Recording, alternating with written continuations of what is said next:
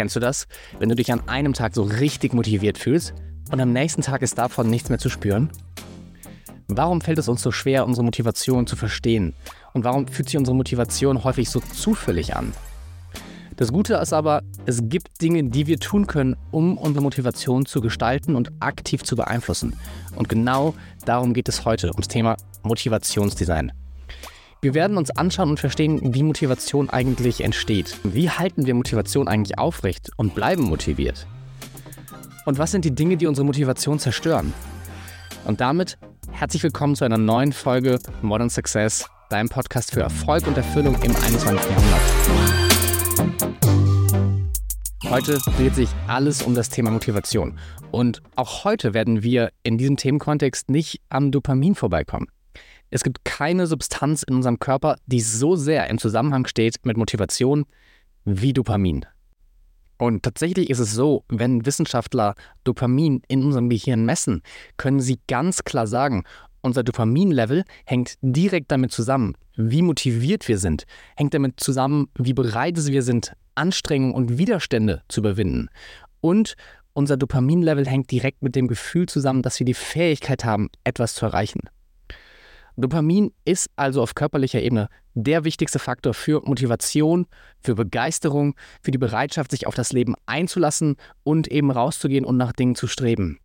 Wir können also sagen, Dopamin ist unser Motivationsmolekül. Aber wie entsteht jetzt eigentlich Motivation allgemein?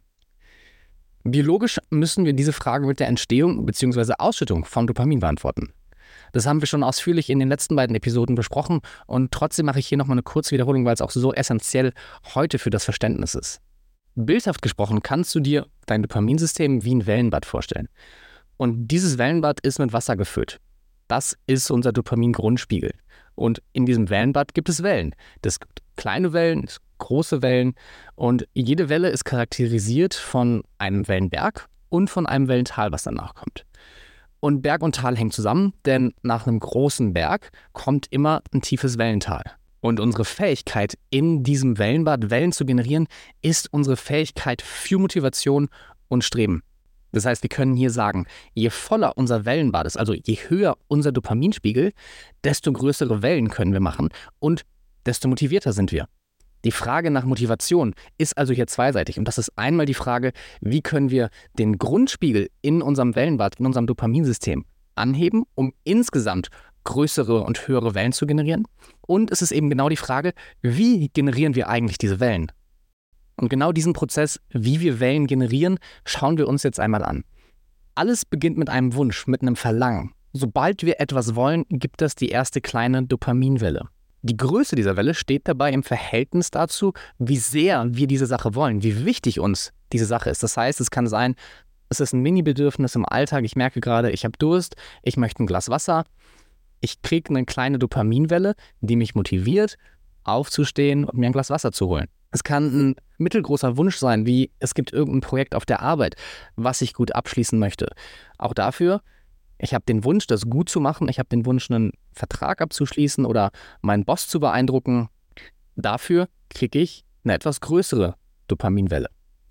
Es kann aber auch sein, dass es irgendein riesig großes Verlangen ist, eine Sache, die uns ultra wichtig und raumgreifend in unserem Leben ist. Wie zum Beispiel, mein Partner ist gerade ins Ausland gezogen und ich stehe vor einer Fernbeziehung und vermisse meinen Partner so sehr, dass ich gerade plane, mein Leben komplett umzustrukturieren, um ihm hinterherzuziehen.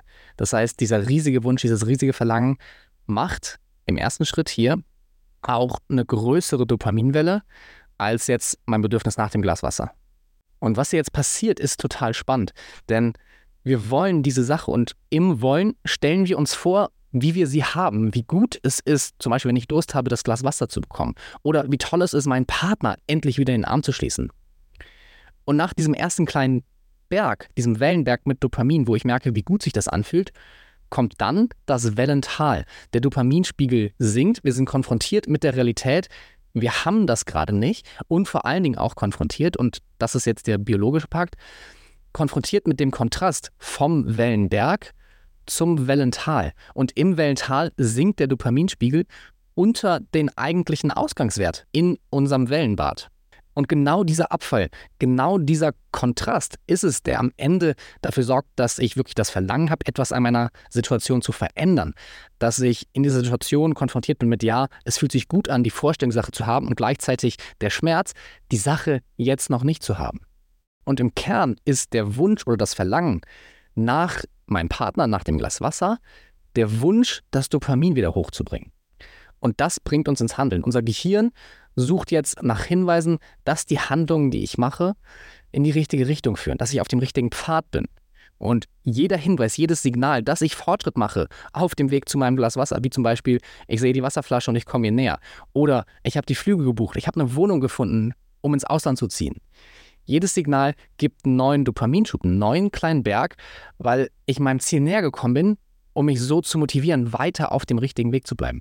Und diese Schritte wiederholt dein Gehirn so häufig und so lange, bis du dein Ziel erreichst.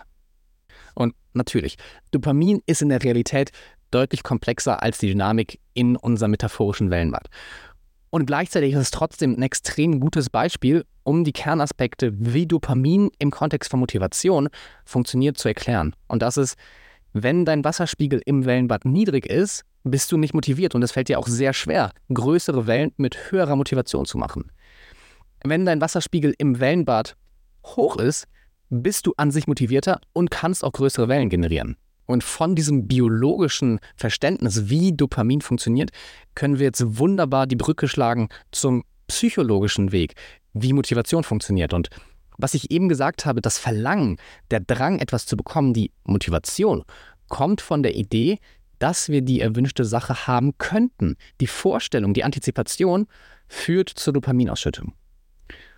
Und der Kontrast, dem psychologischen Schmerz, das jetzt nicht zu haben, das ist das, was uns in Bewegung setzt, was uns wirklich handeln lässt. Der Wunsch ist, diesen Schmerz des Nichthabens zu beseitigen und das ist das, was uns handeln lässt. Und auf dieser Basis können wir auch super viele leistungs- und motivationspsychologische Konzepte und Erklärungen für Motivation begreifbar machen. Und das erste ist schon in dem Satz, was ich gerade gesagt habe. Die Möglichkeit, dass wir es haben können. Im ersten Schritt muss ich daran glauben. Und wie oft haben wir das in irgendwelchen Motivationsreden gehört, so, you have to believe it, du musst daran glauben, das ist der erste Schritt. Und ja, wenn wir nicht glauben, dass es Realität werden kann, dann ist diese Antizipation für das Ergebnis auch eben nicht da und damit gibt es keinen initialen Dopaminschub.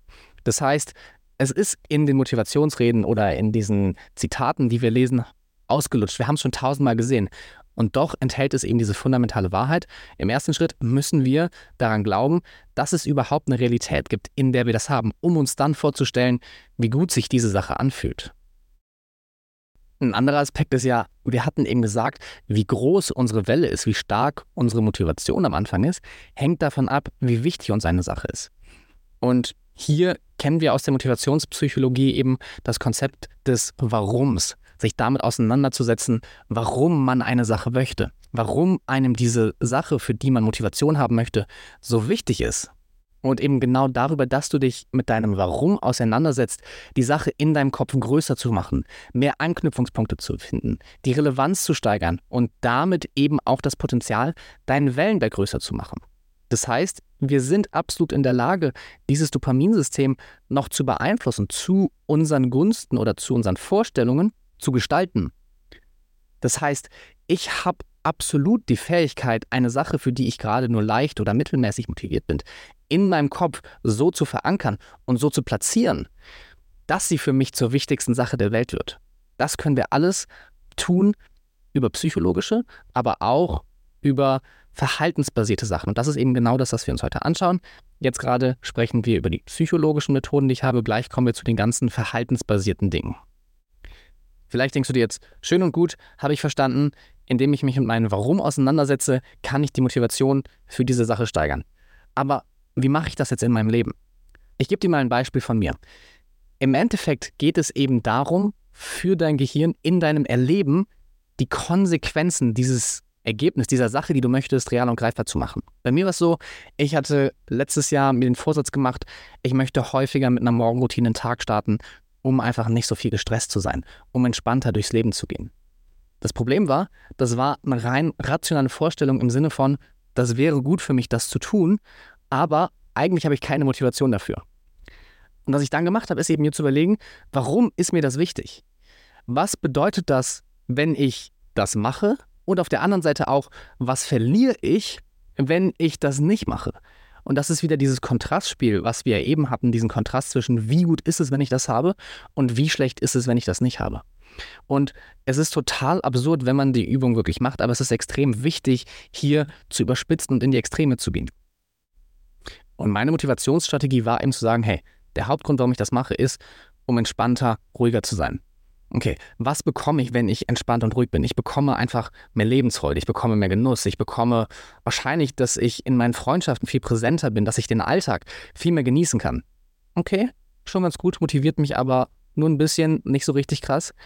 Und habe mir dann überlegt, was ist es denn, was ich verliere, wenn ich es nicht schaffe, meinen Stress in den Griff zu kriegen? Und dann habe ich gedacht, wow, ich verliere meine Beziehung, meine Frau leidet darunter und habe 20 Jahre in die Zukunft gespielt, wenn ich es nicht schaffe, meinen Stress wirklich in den Griff zu kriegen, all die kleinen Dinge, die damit dranhängen, 20 Jahre in die Zukunft, hole ich dadurch eine Realität deutlich näher, wo das einer der Faktoren ist, warum ich mich scheiden lassen muss. Und ich habe gedacht, fuck, wenn Stress der Grund ist, dass ich mich scheiden lassen muss, dann will ich das nicht. Und es hört sich total absurd an zu sagen, jetzt nicht die Morgenroutine zu machen, deshalb lässt du dich in 20 Jahren scheiden. Ja, es hört sich absurd an. Aber wenn das eine Argumentation ist, die für mich funktioniert, wo ich sagen kann, das könnte sein, dann ist das was, was mich hier motiviert. Und genau das war der Punkt, der mich dann eben zum Handeln macht, dass ich gesagt habe, hey, ich meditiere heute Morgen, weil ich möchte mich nicht scheiden lassen. Das ist eben genau das, worum es geht. Die Anknüpfungspunkte zu finden, in deiner inneren Logik, in deinem Wertesystem, die dich triggern, wo wirklich Emotionen dran hängen, wo du sagst, damit kannst du etwas verknüpfen. Und die Übung muss man ein paar Mal machen, denn am Anfang ist es eben, dass man sagt, naja, es ist ja nicht, nicht wahrscheinlich, dass das kommt, aber darum geht es nicht. Es geht nicht darum, wie real das zu dem Zeitpunkt ist, dass dieser Fall eintritt, sondern nur, ob er dich motiviert. Das ist ja das Einzige, was wir gerade machen wollen, diesen Wellenkamm zu manipulieren. Und der Kern liegt hier nicht im rationalen Verständnis, sondern wir müssen die Dinge finden, und das ist das eben, was Übung und auch ein bisschen ähm, Erfahrung braucht, Ausprobieren braucht, die Dinge, die uns emotional triggern, wo das Unterbewusstsein dran springt, wo eben Emotionen dran hängen, denn das ist das, was am Ende den Wellenkamm größer macht. Ein zweites Konzept, was wir aus der Psychologie im Kontext Motivation kennen, ist zu sagen, mach Visualisierung. Stell dir vor, wie du dein Ziel erreichst. Und das, was wir jetzt wollen, schon so groß und real zu machen, als wäre es da. Und ja, Visualisierung hilft. Visualisierung ist ein Werkzeug, aber nicht das einzige. Denn was Visualisierung am Ende macht, ist genau das, was wir eben gesagt haben, uns zu zeigen, uns eine Erfahrung zu geben dessen, was kommt, damit eben die Antizipation zu schaffen, eine Vorfreude zu generieren. Das ist im Endeffekt das, was diesen ersten Wellenberg macht, wenn wir etwas wollen. Die Vorfreude, die Antizipation auf das, was kommen kann. Und natürlich, dabei kann Visualisierung helfen. Es ist aber nicht das einzige Tool. Ein weiterer Effekt im Kontext Motivation, den viele von uns schon mal kennengelernt haben, ist das Thema Momentum. Wenn man eine Sache gut gemacht hat, wenn man eine Sache erfolgreich abgeschlossen hat, bringt einen das in eine Position, wo es einfacher ist, die nächste Sache zu tun. Und wenn man die wieder gemacht hat und abgeschlossen hat, ist es noch einfacher, die dritte zu tun. Und so schafft man einen positiven Trend, eben ein Momentum in eine bestimmte Richtung. Und auch das Konzept können wir uns im Kontext von unserem Dopaminwellenbad erklären und für uns nutzen und gestalten. Das heißt, wir hatten ja gesagt, wir haben diesen initialen Wellenberg, das initiale Wollen, dann kommt das Wellental und damit eben wirklich dieser Drang, etwas zu verändern. Das ist das biologische Signal, uns in die Handlung zu bringen. Und wenn wir danach agieren und sei es noch so klein, aber noch den kleinsten Fortschritt machen, bringt uns das eben zum nächsten Dopaminpeak. Und wenn wir den wieder nutzen, beziehungsweise das Wellental nutzen, um wieder Fortschritt zu machen, können wir so Stück für Stück unser Momentum aufbauen. Das heißt, wir können verstehen, jede Motivation, jedem, jedem Wellenberg folgt eben das Wellental. Und diese Situation, wo unser Körper uns ja schon die Signale gibt, hey, tu doch was, zu nutzen, weil wir damit eben dieses positive Momentum aufbauen können. Und das ist auch, wo es herkommt, zu sagen, kleine Schritte. Es ist besser anzufangen mit kleinen Dingen, als sich vielleicht die riesige Sache vorzunehmen, an der man dann scheitert, weil wir eben diese Erfahrung von Fortschritt brauchen, auf die wir aufbauen können.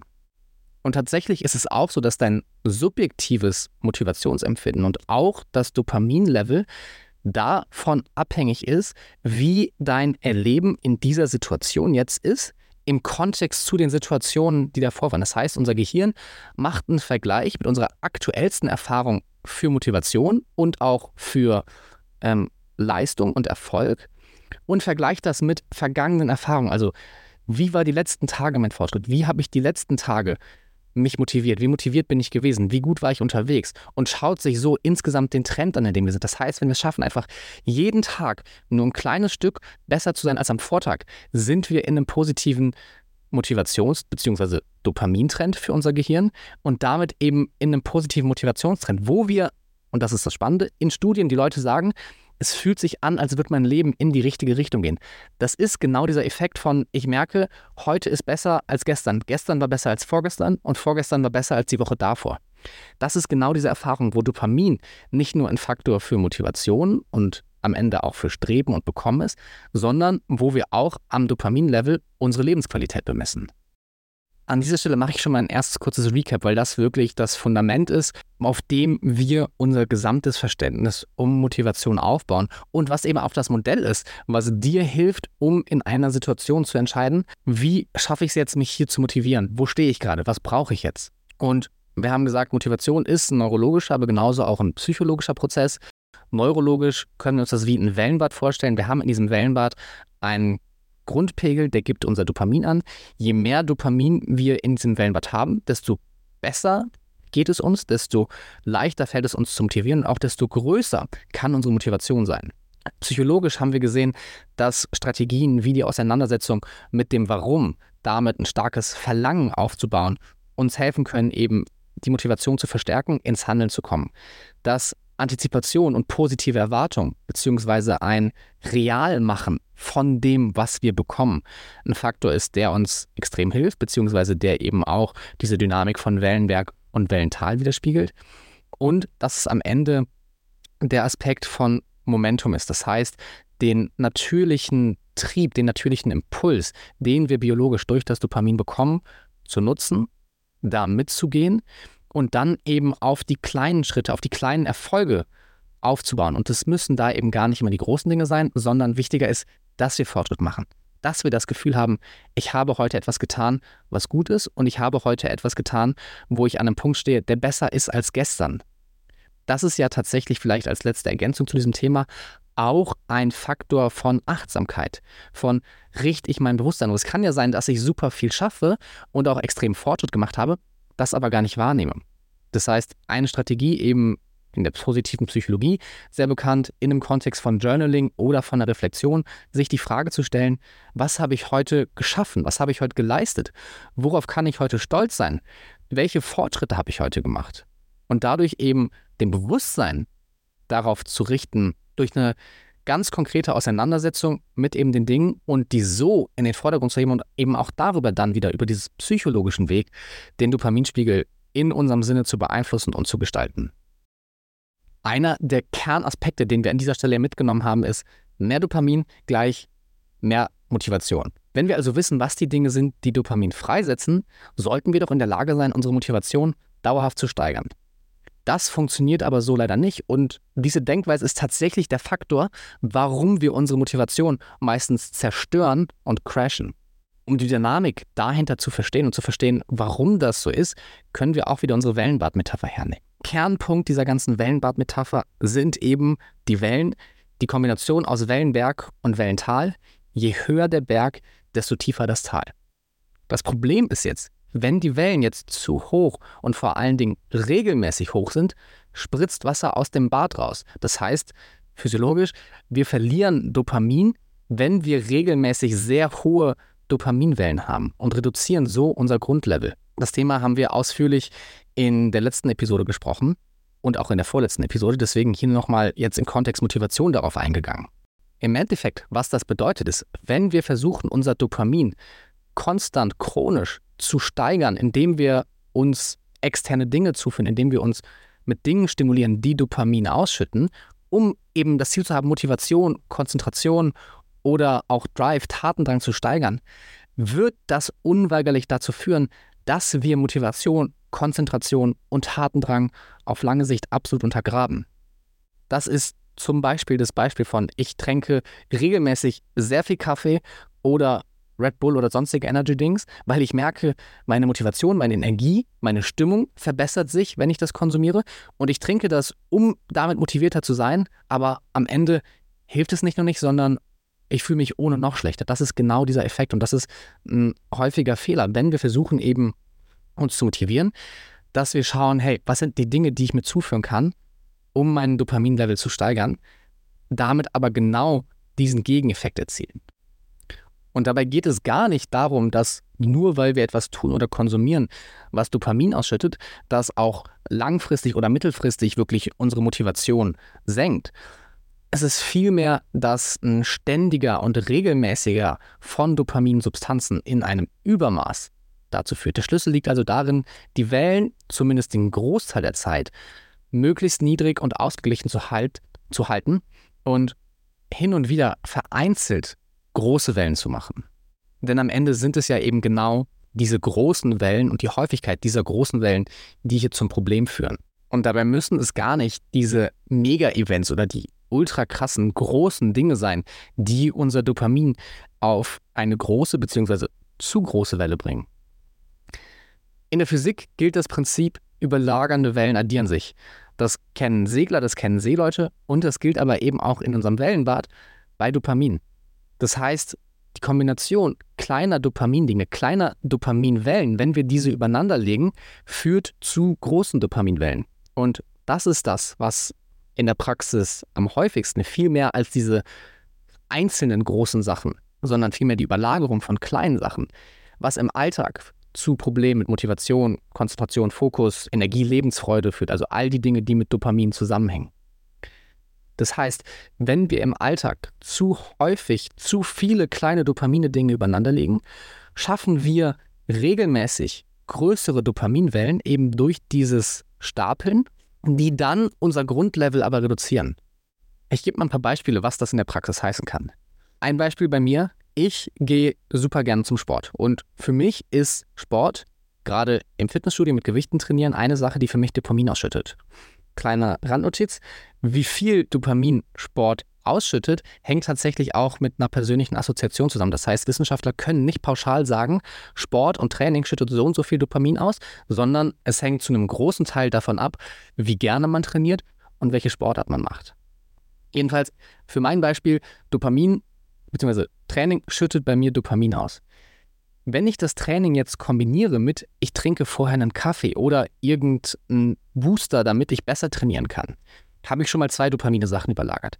Wenn ich jetzt im Training noch Musik höre, ist das eine Sache, die meinen Genuss oder mein positives Empfinden von dem Training noch weiter steigert. Musik im Training hören ist ein Faktor, der mein Dopamin im Sport weiter steigert. Wenn ich jetzt noch Freunde mitnehme zum Sport und das genieße, ist es nochmal ein Dopaminfaktor. Und wenn ich mich dann nach dem Training noch mit einer Schokolade belohne, habe ich insgesamt fünf Dopamine Aktivitäten oder Dinge überlagert, die einzeln für sich ein kleiner bis mittelmäßiger Effekt wären, aber eben in Summe zu einer absolut Riesenwelle führen. Im Gegensatz zu dieser Vorstellung, all die Dinge zusammenzumachen, fühlt sich natürlich das Training ganz alleine, ohne Musik, ohne Koffein im Blut zu haben, ohne Belohnung danach, viel trockener, viel langweiliger. Und das ist es eben genau das, was es braucht. Hier ab und zu auch eben diesen Dopaminverzicht bewusst zu machen. Das heißt, es geht gar nicht darum, dass ich diese Dinge nicht kombinieren oder überlagern darf. Ich brauche einfach nur Bewusstsein dafür, wie häufig mache ich das. Das heißt, mache ich das jedes Training oder mache ich das nur einmal die Woche, einmal im Monat? Und wie viele Dinge überlagere ich, die eben diese potenziell Dopamineffekte haben. Ein anderes Beispiel, was sicherlich viele kennen, ist, man hat irgendwie eine schöne Date Night, man trinkt dazu noch einen Champagner, man hat ganz tolles Essen, es gibt gute Musik, es gibt einen mega Nachtisch, abends geht man nach Hause, hat tollen Sex. So, es ist ein super Abend und eine riesen Dopaminwelle.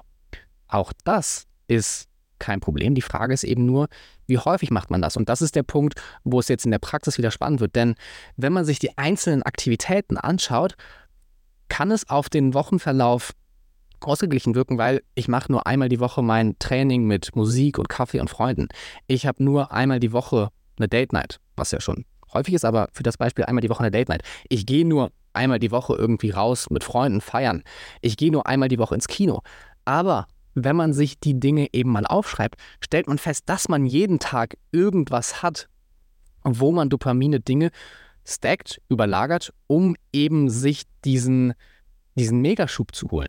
Und das ist eine Übung, die, wenn ich die mit meinen Klienten mache, wahnsinnig ernüchternd bzw. wahnsinnig erhellend ist zu sehen, wie häufig man eigentlich seinen Alltag danach ausrichtet, mehrere Dopamine-Dinge zu kombinieren, weil es sich eben so gut anfühlt. Und ja, das fühlt sich gut an, das ist toll für den Genuss in dem Moment, untergräbt aber eben, wenn es zu häufig ist, wenn es zu viele Sachen sind, unsere Motivation und unseren Drive. Das heißt, Enthaltsamkeit ist hier das Schlüsselwort, neben eben einfach ein Bewusstsein dafür zu haben. Das heißt, im ersten Schritt zu reflektieren, was sind meine Dopamin-Dinge? Und das ist ein Punkt, den ich wirklich jedem empfehle, einmal für sich zu, ähm, drüber nachzudenken. Was sind die Dinge, die ich genieße, wo ich Spaß dran habe. Wie oft mache ich die in der Woche und das dann wirklich mal in einer Art Wochenplan niederzuschreiben und für sich zu reflektieren. Wenn wir jetzt darüber sprechen, was die Dinge sind, die unsere Motivation untergraben oder die Dinge, die wir unbewusst tun, die unserer Motivation eben schaden, dann gibt es noch einen super wichtigen Aspekt, über den wir sprechen müssen. Und der heißt, sich für die Dinge zu belohnen, an denen man eigentlich eine intrinsische Freude hat. Und das ist ein total spannendes Konzept, denn der Gedanke, sich für etwas zu belohnen, das man bereits genießt, führt tatsächlich dazu, dass die intrinsische Motivation an dieser Sache abnimmt. Und das Ganze hat man festgestellt in einem Experiment, was man mit Schul- bzw. Vorschulkindern gemacht hat. Und man hat sich angeschaut, was sind die Dinge, die die Kinder ganz natürlich in ihrer Freizeit gerne machen. Dass sie basteln, dass sie spielen, ähm, dass sie ja, Fußball spielen oder irgendwas malen. Und man hat diese Dinge genommen und wenn die Kinder diese Sachen gemacht haben, hat man ihnen dafür eine Belohnung gegeben. Das heißt, sie haben zum Beispiel ein Sternchen in ihrem Wochenplan bekommen oder sie haben Schokolade bekommen dafür, dass sie was gezeichnet haben. Und diese Kinder hat man eben in zwei Gruppen aufgeteilt. Die eine Gruppe hat die Belohnung für die Sache bekommen und die andere Gruppe Kinder hat keine Belohnung bekommen, sondern einfach nur so ihre Sachen, die sie sowieso gewählt haben, gerne weitergemacht. Und dann hat man eben vor dem Start des Experiments die Kinder gefragt, wie gerne sie das machen, wie viel Freude sie daran haben, wie viel Motivation sie dafür haben, das zu machen und nach dem Experiment. Und das Ergebnis eben ist, als man aufgehört hat, den Kindern, die die Belohnung bekommen haben, die Belohnung zu geben, waren sie viel weniger motiviert, die Dinge gerne zu machen. Und das ist auch das, was man häufig hört, wenn jemand sein Hobby, seine Leidenschaft zum Beruf macht, gibt es ja eine zweite Schicht Belohnung neben dieser intrinsischen Motivation. Und wie häufig hört man oder kennen wir die Geschichten, dass Leute sagen, ich habe irgendwie den Spaß daran verloren, ich musste für mich den Druck rausnehmen. Ich wollte es einfach wieder nur for fun machen. Das ist genau dasselbe Beispiel, wo es eine andere Belohnung für die Sache gibt, an der wir ursprünglich eigentlich mal richtig Spaß hatten. Und Belohnung muss gar nicht extra heißen, ich packe das für mich in den Rahmen, in den Kontext einer Belohnung. Ich belohne mich, sondern es reicht, wenn es eine biologische Belohnung ist, im Sinne von, ich koppel die Sache, für die ich intrinsisch motiviert bin, mit einer weiteren Dopaminausschüttung. Denn am Ende ist das die biologische Signatur von Belohnung, Dopamin. Das heißt, wir müssen versuchen, die Dinge, die wir ohnehin schon genießen, die wir gerne machen, von externen Dopamineinflüssen freizuhalten und diese nicht mit externen Dopaminquellen zu überlagern. Das heißt, in meinem Beispiel, was ich eben gegeben habe mit, ich gehe super gerne zum Sport, kann es für mich zur Gefahr werden, wenn ich das regelmäßig mache, dass ich mein Training immer nur mit Koffein, Musik und Freunden mache, ich den Spaß am Training selber verliere, wenn ich keinen Kaffee mehr habe, wenn meine Freunde wechseln und ich keine Musik mehr habe, dass mein Training sich dann nicht mehr so erfüllend anfühlt. Und auch hier geht es wieder nicht darum, dass man das gar nicht machen darf. Es geht einfach um die Regelmäßigkeit. Es geht darum, ist es, dass ich jedes Training mit Freunden unterwegs bin, dass ich den Großteil des Trainings mit Musik und Koffein trainiere oder ist es eher eine einmalige, eine seltene Sache? Und das ist eben das, worum es hier geht. Es geht nicht darum, die Dinge nie zu tun. Es geht darum, sie unregelmäßig und selten zu machen.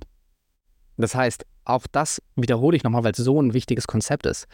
Wenn man eine zusätzliche Dopaminausschüttung an etwas koppelt, das man bereits genießt und dieser zusätzliche Dopaminauslöser dann wegfällt, wird die Sache, für die man einst die intrinsische Motivation hatte, als solche nicht mehr genossen.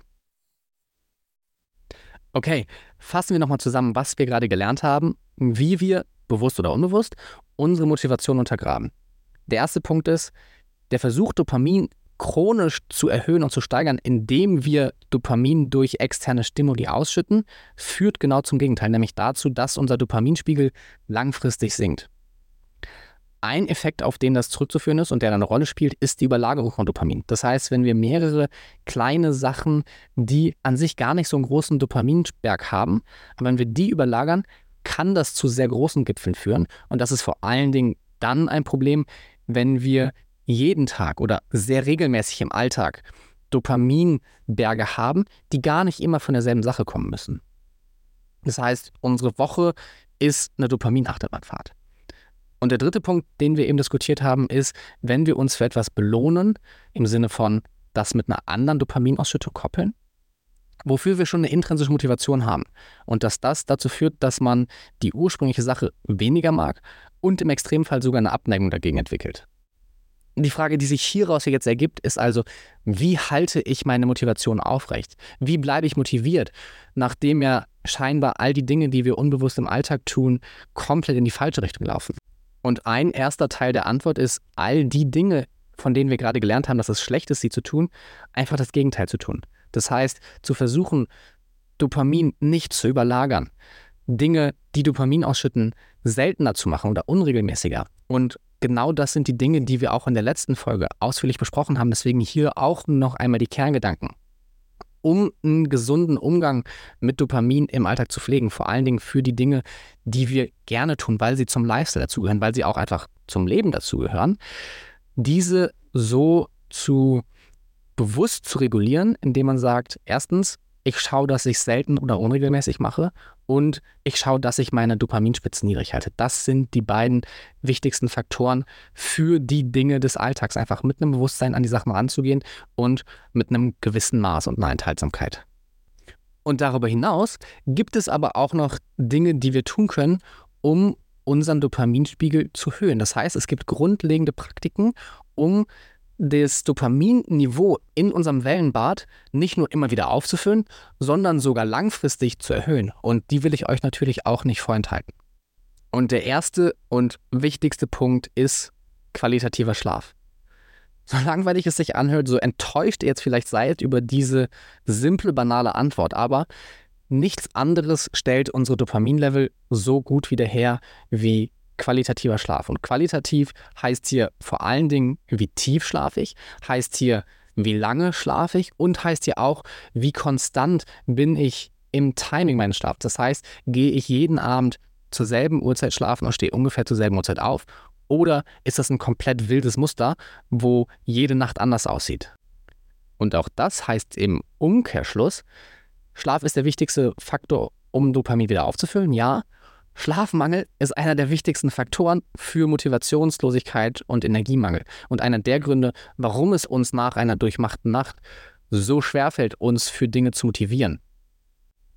Eine andere super spannende Studie im Kontext Schlaf und Motivation hat gezeigt, dass helles Licht zwischen 22 und 4 Uhr den Dopaminspiegel erheblich senkt und zwar nicht nur kurzfristig, sondern für mehrere Tage. Das heißt, feiern gehen ist genau das Beste, um seinen Dopaminspiegel richtig zu crashen. Das ist aber genauso, wenn man irgendwie lange abends Fernseh schaut mit Helmlichtern oder wenn man vielleicht besonders spät und lange arbeitet mit Helmlichtern. Der einfachste Weg, um zumindest diesen Effekt zu reduzieren, ist zumindest, wenn man nach 22 Uhr wach ist, das Licht so weit es geht zu dimmen. Das heißt, nicht alle Beleuchtung anzuhaben und den Laptop oder das Handy auf der höchsten Helligkeitsstufe, sondern insgesamt das Licht zu dimmen und so eben dieses Signal und den Effekt auf den Stoffwechsel und Kreislauf zu reduzieren. Ein weiterer Faktor, den wir im Kontext Motivation, Dopamin und Schlaf nicht vernachlässigen dürfen, ist das Thema Melatonin-Supplements. Und ich spreche das Thema deshalb an, weil ich weiß, dass es gerade in den letzten Jahren einen enormen Trend gab, sich mit Supplements zu einem besseren, zu einem tieferen Schlaf zu verhelfen. Und Melatonin ist da eben einer der Bestandteile, die häufig fallen, die häufig vorkommen. Und das ist tatsächlich aber im Kontext Motivation und Dopamin negativ, denn Studien zeigen, dass Melatonin-Supplements einen erheblichen Effekt auf Dopamin haben und den Dopaminspiegel senken können. Und nicht nur Dopamin senken, sondern auch die normalen Schlafmuster unterbrechen. Und das ist vermutlich der Effekt, über den dann Dopamin gesenkt wird. Das heißt, wenn du Melatonin-Supplements nimmst und irgendwie das Gefühl hast, immer antriebslos zu sein, könnte das einer der Faktoren dafür sein. So, eigentlich wollten wir aber darüber sprechen, was die grundlegenden Dinge sind, die wir tun können, um unseren Dopaminspiegel zu steigern und nicht noch länger dabei bleiben, was wir tun, was unseren Dopaminspiegel senkt. Das heißt, was wir tun können, um unseren Dopaminspiegel zu steigern, neben hochwertigem Schlaf, ist eine Praxis, die sich NSDR nennt. Das ist eine Übersetzung für Non-Sleep Deep Rest und Non-Sleep Deep Rest ist am Ende eine Zusammenfassung von verschiedenen Entspannungstechniken, von Entspannungsprotokollen, die den Fokus auf ähm, Körperwahrnehmung, Achtsamkeit und Atementspannung legen. Das sind so die Kernbestandteile. Und Studien zeigen, dass NSDA-Praktiken, wenn man sie in seinen Tagesverlauf einbaut, zum Beispiel in der Mittagspause, Dopaminspeicher wieder um 65 Prozent erhöhen können. Und das ist Wahnsinn, wenn du dich vorstellst, du machst 20 Minuten Mittagspause und nach der Mittagspause sind deine Dopaminspeicher 65 Prozent voller als vorher. Das heißt, NSDR, ein Wahnsinnstool, was ich tatsächlich fast jeden Mittag mache. Ich lege mich dafür kurz hin, habe ein 15-Minuten-Protokoll, was ich euch auch hier gerne in die Shownotes packe. Ich habe da keine Verbindung mit. Ich mag das einfach super gerne. Für mich funktioniert es sehr gut. Und das auf jeden Fall ein absoluter Tipp für einen tatsächlich etwas schnelleren Dopaminfix im Alltag. Der nächste Faktor ist das Licht der Morgensonne. Und das klingt jetzt vielleicht super einfach, aber wir dürfen nicht vergessen, wie wichtig Licht als Signal für unser Nervensystem ist. Unsere Augen, unsere Netzhaut sind direkt mit dem Gehirn verbunden, sind eine, am Ende eine Erweiterung unseres Nervensystems mit direktem Draht zum Gehirn. Und gerade Sonnenlicht hat so einen wahnsinnig starken Effekt auf unser Nervensystem und tatsächlich auch über direkte und indirekte Wege auf die Hormonproduktion, dass einfach Sonnenlicht, vor allen Dingen direktes Tagessonnenlicht, einen maßgeblichen Einfluss auch auf den Dopaminspiegel und die Dopaminherstellung stellt. Und hier ist tatsächlich die Empfehlung, zum Sonnenaufgang fünf bis zehn Minuten außer Haus zu gehen. Und es ist gar nicht notwendig, direkt in die Sonne zu schauen. Es ist auch gar nicht notwendig, dass die Sonne scheint. Ich meine, in Deutschland jetzt gerade im Winter, wie häufig haben wir, dass wir wirklich die Morgensonne sehen können. Es geht vielmehr um das Licht, was in der Atmosphäre ist, was auf unsere Netzhaut kommt. Das heißt, es ist die Helligkeit, ist das eine, die Lichtmenge das andere und allgemein kann man sagen, je bewölkter es ist, desto länger sollte man draußen sein, aber bei klarem Himmel reichen fünf bis zehn Minuten und hier ist es auch wichtig, wirklich vor die Tür zu kommen, denn der Faktor oder der Effekt, den Fensterglas spielt, ist, dass es eben die Effekte von Licht, die Strahlen, um das 50-fache reduziert. Das heißt, es kommen nur 2% von dem an, was wir eigentlich haben bräuchten und haben sollten. Ein weiterer Faktor ist Bewegung. Das heißt, nicht nur regelmäßige Bewegung, sondern wirklich regelmäßiger Sport. Aktivierung des Herz-Kreislauf-Systems, das heißt klassische Ausdauertraining, aber genauso in Kombination mit Krafttraining ist ein wichtiger Faktor, der und das zeigen die Studien wieder und wieder, die Fähigkeit hat, unseren Dopamin-Grundspiegel anzuheben und nicht nur den Dopamin-Grundspiegel anzuheben, sondern auch die Dopaminrezeptoren zu steigern. Das heißt, wir können auf zwei Wegen so unsere Dopamin-Effekte verstärken, nämlich einmal dadurch, dass mehr Dopamin im System ist und dadurch, dass dieselbe Menge Dopamin einen stärkeren Effekt hat. Also Sport, Bewegung, wirklich richtiges Training hier an der Stelle ein Mega-Effekt, auch um Dopamin in unseren Alltag zu bringen und motiviert zu bleiben. Und wir sehen schon die Dinge, die ich hier sage. Es gibt nicht die Wunderpille für mehr Motivation. Es gibt nicht die Wunderpille, um unseren Dopaminspiegel künstlich hochzupushen. Es sind die Dinge, die eben einen gesunden Lifestyle ausmachen, die einen gesunden Lebensstil repräsentieren und die wir ohnehin für eine gesunde Lebensweise in unseren Alltag bringen sollten. Nichtsdestotrotz habe ich noch ein letztes Schmankerl für dich. Ähm, tatsächlich auch mein absoluter Lieblingstrick, möchte ich schon fast nennen, um den Dopaminspiegel und damit auch Motivation und Energie, Konzentration im Alltag zu steigern. Und einige von euch werden es gleich sagen, ich hätte gehofft, es ist was anderes, aber es ist Kälteexposition. Das heißt ganz konkret kalt Wasser tauchen, kaltes Duschen, kaltes Eisbad. Und ja, es ist super unangenehm, es ist schmerzhaft teilweise, es kostet Überwindung, aber es ist das, wo ich die größten Unterschiede für mich selber merke. Und das ist nicht nur meine subjektive Wahrnehmung, sondern das ist auch das, was die Studien sagen. Und es gibt sehr gute wissenschaftliche Studien, die diese Effekte untersucht haben, die zeigen, ein Eisbad von bei zwei Minuten scheint so das ideale Maß zu sein. Eisbad von zwei Minuten erhöht den Dopaminspiegel um 250 Prozent. Und das nicht nur mit einem kurzfristigen Berg. Und das ist hier das Besondere. Es ist kein kurzfristiger Dopaminpeak, sondern es ist lang anhaltend und teilweise stundenwirkend. Das heißt, wir haben mit einem Eisbad, mit Kälteexposition die Möglichkeit, unseren Dopaminspiegel um das zweieinhalbfache zu steigern, ohne den Crash zu bekommen. Um das ins Verhältnis zu setzen, eine zweieinhalbfache Steigerung ist ungefähr dasselbe Maß, was Wissenschaftler im Gehirn messen, wenn wir guten Sex haben. Was abgefahren ist, wenn ich mir vorstelle, dass angeblich für mein Gehirn sich Sex genauso gut anfühlt wie ein Eisbad, denn das ist definitiv nicht meine subjektive Erfahrung, aber der Effekt auf Dopamin ist derselbe. Und ich habe jetzt das Glück, eine Eistonne zu Hause zu haben, wo ich regelmäßig reinsteigen kann. Ich weiß, dass das für viele draußen nicht der Fall ist. Deswegen auch kalt duschen hilft als Mittel. Irgendwas bis drei Minuten ist eine gute Länge. Und ich sage bewusst bis drei Minuten und nicht mach genau 90 Sekunden oder zwei Minuten, weil das individuell ist. Denn am Ende müssen wir bei Kälteexposition auch immer bedenken, dass es ein zusätzlicher Stressor ist, den wir uns ins Leben holen. Genauso wie auch Training ein Stressor ist. Und das einfach in dem Kontext sehen, wo stehe ich gerade, wie viel Stress tut mir gerade gut, wie viel Stress möchte ich haben und inwiefern ist es auch ein Trade-off, mehr Motivation für einen weiteren Stressor, mit dem ich aber gegebenenfalls nicht umgehen kann. Und ein Tipp für die Praxis, um eben für sich rauszufinden, wenn man sich jetzt fragt, hm, okay, aber wie lange sollte ich denn dann jetzt Eis duschen oder Eisbaden? Mein Tipp ist vor allen Dingen beim Duschen, es gibt bestimmte Areale wo eben einfach mehr relevante Rezeptoren sind. Und das sind die Handflächen, das ist der Nackenhalsbereich und das ist die Brustpartie. Das heißt, all die Bereiche, die so richtig unangenehm sind. Was ich empfehle, ist eben, stell die kalte Dusche so kalt wie möglich, beziehungsweise zumindest so kalt, dass es richtig unangenehm ist und lass es auf den Nackenhals Brustpartie laufen. Und dann fängst du an, bewusst und tief zu atmen und beim Ausatmen zu summen. Machst quasi ein Geräusch. Und das machst du so lange, bleibst so lange unter kaltem Wasser, entweder bis du keine Lust mehr hast, beziehungsweise die zwei, drei Minuten vorbei sind, oder bis dein Nervensystem dir signalisiert, der Stressreiz wird zu groß. Und das ist dann der Fall, wenn du merkst, du kannst diesen Summton nicht mehr aufrechterhalten, sondern fängst an, in so ein Stottern zu kommen. Das sich dann so an.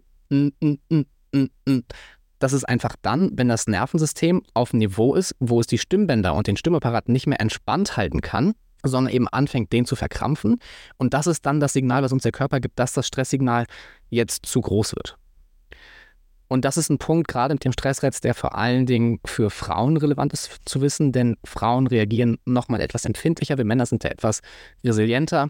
Aber das heißt auch für Frauen jetzt, macht es, probiert es aus, schaut es nur, dass ihr es mit dem Summen kombiniert, um wirklich den Stressreiz in Check zu halten und da nicht Gefahr zu laufen, euch gegebenenfalls unnötige Stressoren ans Bein zu bringen, die am Ende euch mehr schaden als gut tun.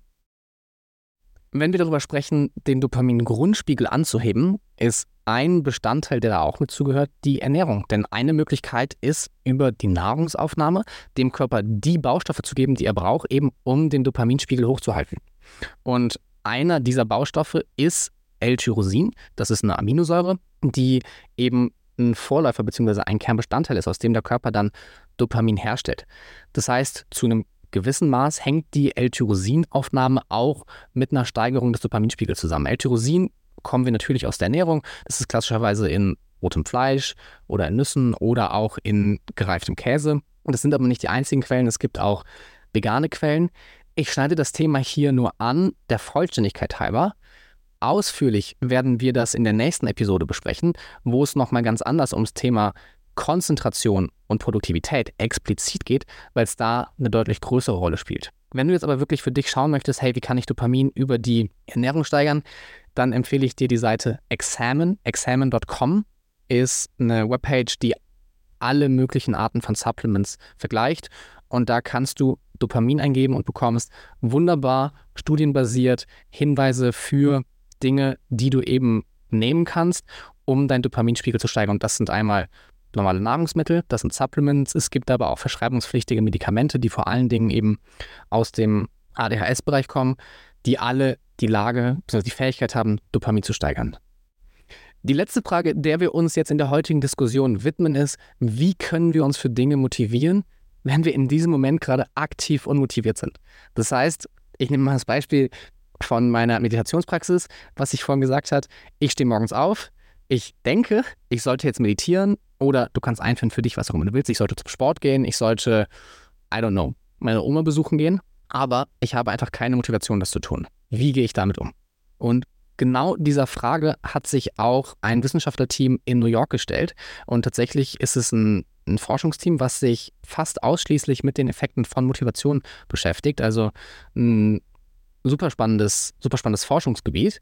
Und bevor ich euch hier die Studie bzw. das Ergebnis der Studie vorstelle, möchte ich noch einmal wiederholen, was wir eben schon gesagt haben, weil wir haben eben etwas gesagt, was die Antwort bereits enthält.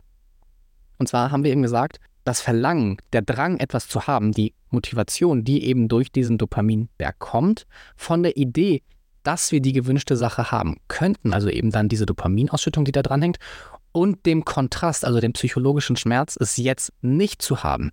Der Wunsch, diesen Schmerz zu beseitigen, ist das, was uns in die Handlung bringt. Der Wunsch, diesen Schmerz zu beseitigen, bringt uns in die Handlung. Das heißt, der Schmerz ist unser Antreiber, ins Handeln zu kommen. So brutal und vielleicht auch nicht richtig sich das anhört. Aber im Kern sind es die beiden grundlegenden Kräfte, die unser Verhalten bestimmen. Schmerz vermeiden und positives Suchen. Das sind die beiden Grundmodi, in die unser Gehirn fällt. Zu schauen, wie kann ich zu dem Zeitpunkt Schmerz vermeiden und Freude erlangen. Und Schmerz ist dabei der deutlich stärkere Antreiber und das auch dazu gibt es jede Menge Studien aus der Psychologie oder auch aus der Makroökonomie. Und ein sehr gutes Beispiel hier von einer Studie kommt von Daniel Kahnemann, der untersucht hat, wofür arbeiten Menschen härter, wofür sind sie motivierter, viel Energie aufzuwenden und hat eben ein Experimentendesign aufgestellt, wo er geschaut hat, arbeiten Menschen mehr, um einen 50.000 Euro Bonus zu bekommen oder arbeiten Menschen mehr, um zu verhindern, dass ihnen 50.000 Euro weggenommen werden. Und du kannst dir mal gerade überlegen, für dich die Frage beantworten, was würde dich mehr motivieren, 50.000 Euro Bonus zu bekommen oder zu verhindern, dass jemand 50.000 Euro wegnimmt. Und jeder von uns wird wahrscheinlich sagen, dass er mehr arbeitet, um diesen Verlust zu verhindern. Das ist einfach die Programmierung von unserem Gehirn. Das, was wir haben, zu schützen, ist wichtiger als etwas zu verfolgen, was wir potenziell haben könnten. Kommen wir zurück zu unserer ursprünglichen Fragestellung. Wie kann ich mich jetzt motivieren, wenn ich gerade unmotiviert bin? Und was wir häufig hören ist, fokussiere dich auf das Ergebnis, visualisiere dein Wunschergebnis, schau, was da für dich bei rauskommt. Und Studien zeigen, dass das nicht der beste Weg ist.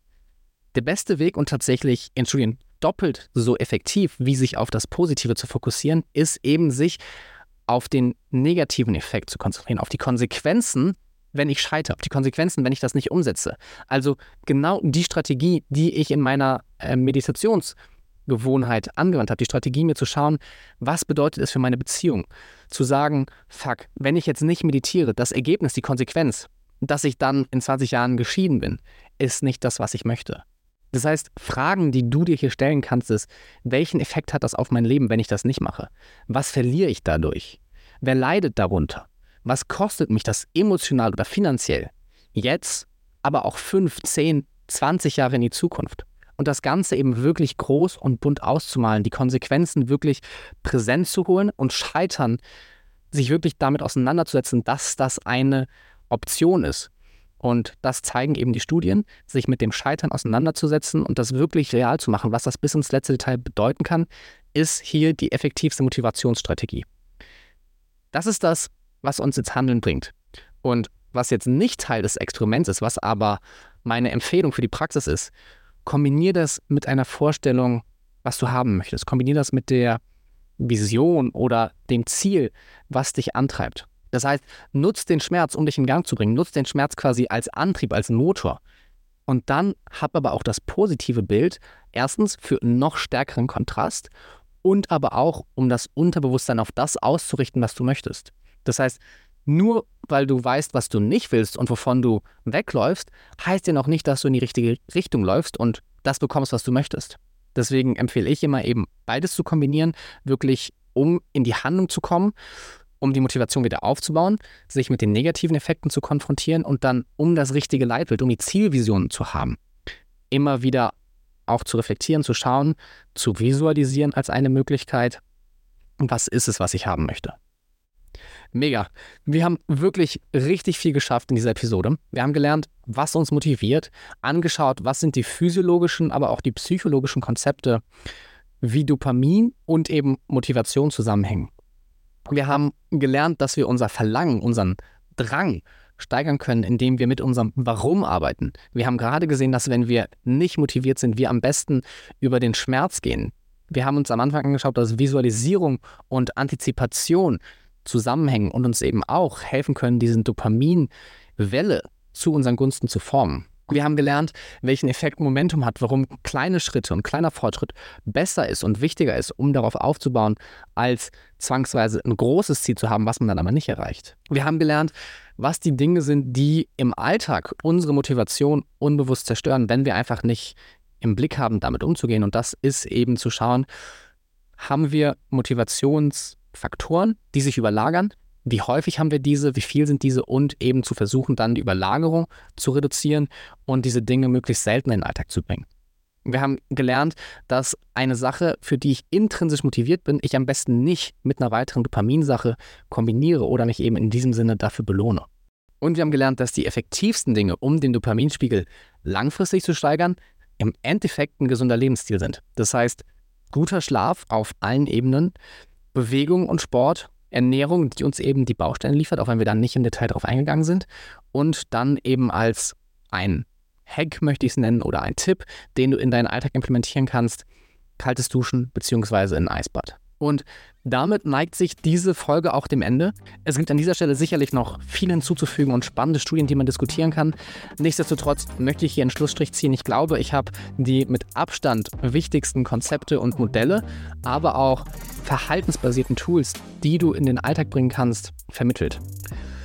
Als nächstes in der Folge, die kommt, schauen wir uns an, wie entstehen Konzentration und Fokus? Welche Prinzipien beeinflussen unsere Fähigkeit, uns zu konzentrieren und was kann ich da bewusst tun, um darauf einen Einfluss zu nehmen und auch das wieder zu gestalten. Wenn dir die Episode heute gefallen hat, freue ich mich über eine Bewertung, wenn du die Episode weiterempfiehlst oder teilst. Das ist im Endeffekt das, was mir hilft, dieses Wissen in die Welt zu bringen und noch mehr Menschen damit zu erreichen und am Ende zu helfen, auch einen positiven Effekt im Leben zu haben. Vielen Dank, dass du dabei warst und ich freue mich, wenn du nächstes Mal wieder einschaltest.